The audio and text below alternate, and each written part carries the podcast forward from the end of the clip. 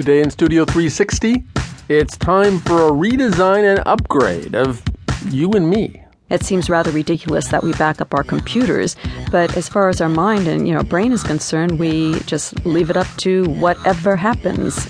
We'll talk to scientists and artists who are dreaming of how to move beyond the limits of our natural born biological selves.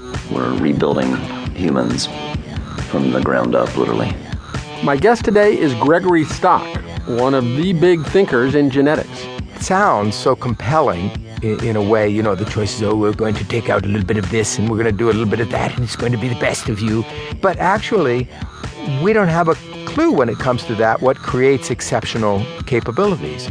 I'm Kurt Andersen. We'll preview the revised, new, and improved you today in Studio 360 right after this.